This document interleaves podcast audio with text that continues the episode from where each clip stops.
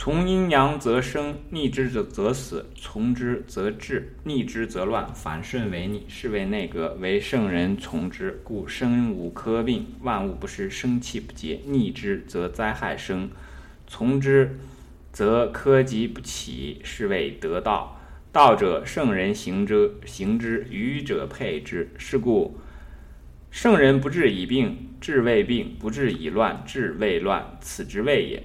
夫病已成而后药之，乱已成而后治之。譬有渴而穿井，斗而铸锥，不亦晚乎？我还是念成锥啊，因为我以前背的那一段，它始终都是写成锥的。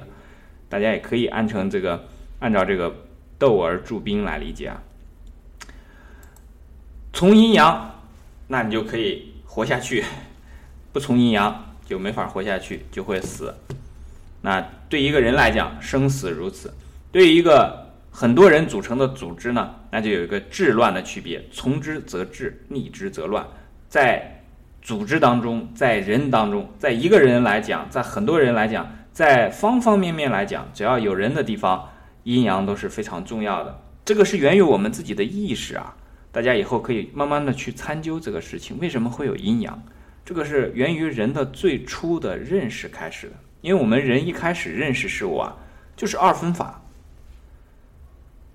饿了哭，不饿不哭。刚一出生就会二分法，所有的人都是这样，所以这是源于人的意识的。所以不管是怎么样，逆也好，顺也好，都是指人的行为。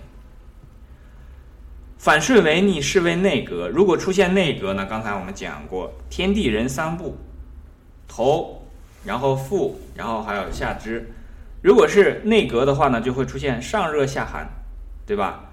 上下不交通，那这个叫做内阁。只有圣人才会明白，圣人呢可以做到自己的身体能够保得住，身无科病，而且还能通万物。这个时候呢，他就有了大的智慧了。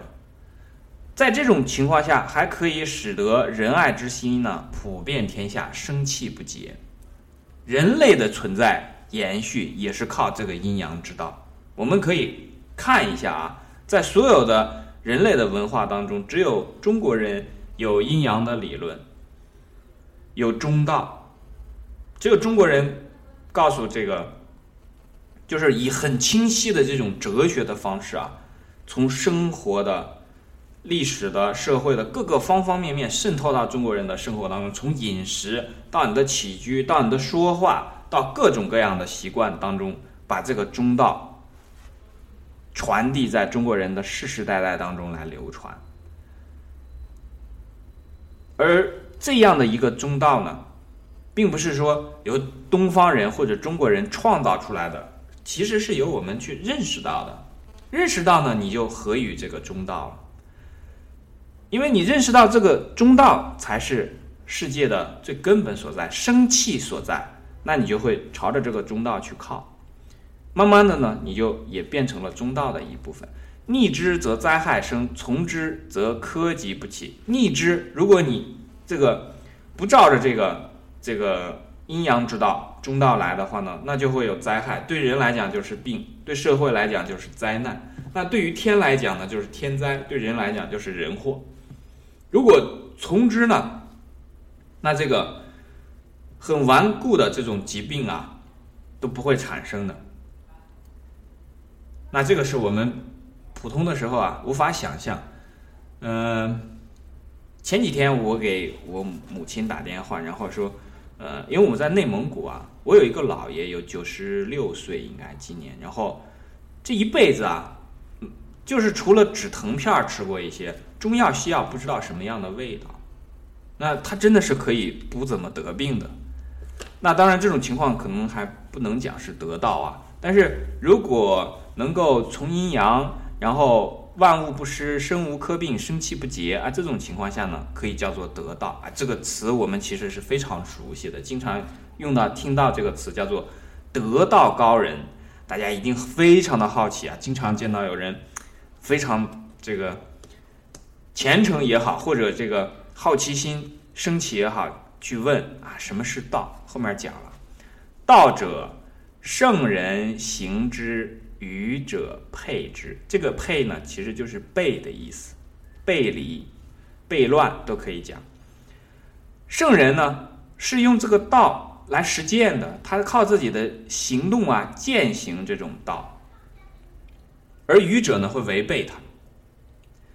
圣人行之一定，首先呢是他在心里，在自己的心当中啊。我们这个心呢，不仅仅是指思想，就是在自己的心中啊，它就是有道的。心中无道，那你怎么能行道？是不是？我们讲人的所有的行为，其实都是受自己思想意识的这个影响啊，不能讲完全的指挥啊，因为有时候我们会出现这种心里这么想，做却那么做，对吧？但是我们用“影响”这个词是没有错的。那所以，首先我们要做的呢，就是要让我们在心里。在自己的思想意识里，能够把这个道树立起来。这个道呢，刚才我说过，和阴阳之道和中道是相关的，非常非常近。因为我们学这个这么长的时间来，大家可以看到里面讲了非常多关于这个中道。中道提的都是以什么样的方式来提呢？都是以阴阳之道来提的。是故圣人不治以病治未病，不治以乱治未乱，此之谓也。这个此之谓呢，还是指的道者圣人行之。圣人行之，这个里面就讲了，不是等到了这个已经生病了然后才去治。这个很有意思吧？我们普通人认为，为什么要学医，就是为了治病的。那你怎么治病？等有了病以后再治，对吧？所以这是。我们看到一个非常非常重要的中医和西医的一个最大的区别的地方。刚才我也讲过，你如果是一个中国人，实际上在你的日常的言语也好、饮食也好，然后各种各样的这个呃文化生活当中呢，中国的这个中道是无处不在的。我们吃东西怎么样？什么东西该吃，什么东西不吃？什么时候感冒了以后？刚才我讲的，你要喝红糖生姜水，不要去吃冰棍儿啊！感冒了以后，别人跟你讲说多喝点热水。当然，外国人也会讲感冒了以后说，哎，你多喝点水。但是他可能并没有一个理论，他可能是一个西方的理论，并没有一个哲学这么高的高度的理论说啊，这个是阴阳的问题，这个是寒热的问题，不会这样讲。他可能说，哎，我的姥姥告诉我说，哎，你只要感冒以后多喝点水，出点汗就会好了。那这个其实和我们中国的中医是一样，但是它没有形成一个很系统的这样很形而上的这么一套这个理论体系来指导我们。为什么要有理论呢？实践和理论是一样的，也像一对阴阳，对吧？没有理论，只有实践的话，这个实践，那我要听张姥姥的，还是王姥姥的，还是刘姥姥的？有很多个姥姥，不知道要听谁的。但如果一旦有有了理论之后，多少个姥姥，它最后都会变成一条理论来概括，这就是理论的好处。理论一概括之后，所有的这些差异就都消失了，它会被提取出来它最精华的那一部分。